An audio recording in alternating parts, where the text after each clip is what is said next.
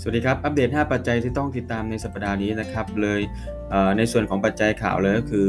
1นะครับรายงานการจ้างงานประจำเดือนกรกฎาคม รายงานการจ้างงานนอกภาคเกษตรของสหรัฐนะครับที่จะมีประกาศผลในวันศุกร์นี้นะครับ จะให้บอแสที่สดใหม่เกี่ยวกับความแข็งแกร่งของการฟื้นตัวทางเศรษฐกิจ และก็แนวโน้มสำหรับผู้กำหนดนโยบายของ Federal Reserve นะครับนักเศรษฐศาสตร์คาดการณ์ว่าจะมีการจ้างงานเพิ่มขึ้นนะครับประมาณ 9 0 0 0 0 0ตำแหน่ง ในเดือนกรกฎาคม หลังจากที่ตัวเลขคาดการณ์ไว้ที่ประมาณ 850,000ตำแหน่งในเดือนมิถุนายน เมื่อสัปดาห์ที่แล้วประธานเฟดนะครับนายเจอร์ลมพาเวล กล่าวว่าตลาดแรงงานยังคงมีบางส่วนที่จะต้องครอบคลุม ก่อนจะถึงเวลาที่จะเริ่มปรับมาตรการกระตุ้นเศรษฐกิจนะครับ ในเดือนมิถุนายนเจ้าหน้าที่ของเฟดเริ่มถกเถียงกันถึงเรื่องวิธีการลดการซื้อพันธบัตรนะครับ แต่ยังไม่มีกรอบเวลาที่แน่นอน แล้วก็ชัดเจนว่าจะเริ่มมาตรการสนับสนุนเศรษฐกิจเมื่อใด 2. ครับข้อมูลเศรษฐกิจอื่นๆ นอกเหนือจากรายงานการจ้างงานปฏิทินเศรษฐกิจยังมีข้อมูลข่าวสารสำคัญอื่นรวมถึงข้อมูลภาคการผลิตของ ISM และข้อมูลภาคการบริการในวันพุธ โดยคาดว่าตัวเลข PMI นะครับภาคการผลิตจะยังคงแข็งแกร่ง และเน้นย้ำถึงปัญหาด้านอุปทานในระบบเศรษฐกิจที่เอื้อต่ออัตราเงินเฟอ้อที่สูงขึ้น แน่นอนอัตราเงินเฟอ้อยังคงปรับตัวขึ้นสูงขึ้นต่อเนื่องนะครับ ข้อมูลเกี่ยวกับยอดคำสั่งซื้อ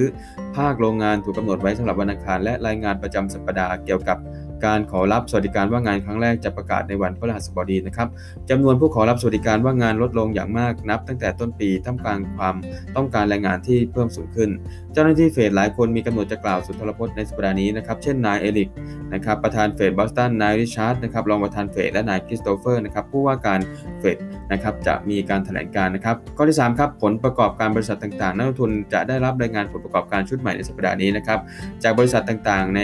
นิวยอร์กแล้วก็ในอเมริกานะครับตามความคาดหวังรายได้ที่แข็งแกร่งในอนาคตเป็นตัวขับเคลื่อนหลัก ของการเพิ่มขึ้นของดัชนี S&P ด้วยนะครับในปีนี้จากการวิเคราะห์ของ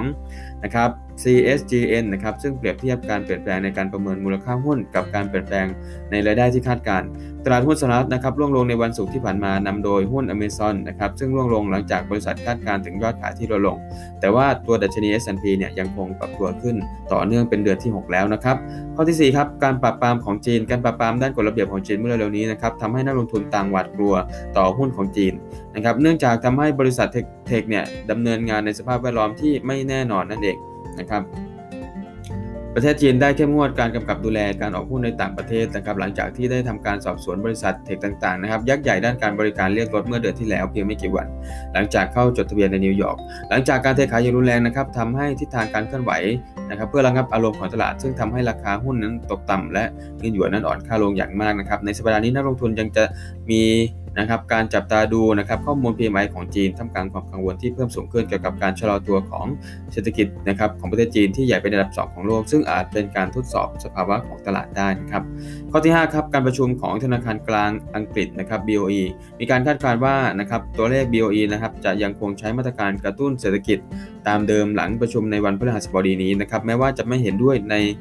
หมู่ผู้กำหนดนโยบายเกี่ยวกับขนาดของโครงการซื้อพันธบัตรเมื่อเทียบกับอัตราเงินเฟ้อที่เพิ่มสูงขึ้นของอังกฤษนะครับ และเศรษฐกิจที่ปรับตัวดีขึ้นนะครับดังนั้นสิ่งที่ควรระวังในการประชุม BOE คือแนวโน้มที่จะเพิ่มตัวเลขประมาณอัตราเงินเฟ้อสำหรับปีนี้นะครับ แต่แนวโน้มการเติบโตยังไม่แน่นอนท่ามกลางความกังวลเกี่ยวกับสถานการณ์ของโควิดที่ยังคงเพิ่มสูงขึ้นอย่างต่อเนื่อง นอกจากนี้การกำหนดนะครับนโยบาย 2 คนสนับสนุนการยุติโครงการซื้อพันธบัตรก็เป็นเรื่องที่น่าสนใจ ที่จะประเมินว่าจะมีเจ้าหน้าที่เนี่ยเข้าร่วมเกี่ยวข้องกับในมุมมองดังกล่าวมากขึ้นหรือไม่อันนี้ต้องติดตามดู เบื้องต้นนะครับในฝั่งของคู่เงินปอนด์ยังคงปรับตัวลงอย่างต่อเนื่องได้นะครับในส่วนของกราฟราคาทองคำนะครับแนวรับตอนนี้จะอยู่ที่ 1,800 US dollar ต่อออนซ์แนวต้านจะอยู่ที่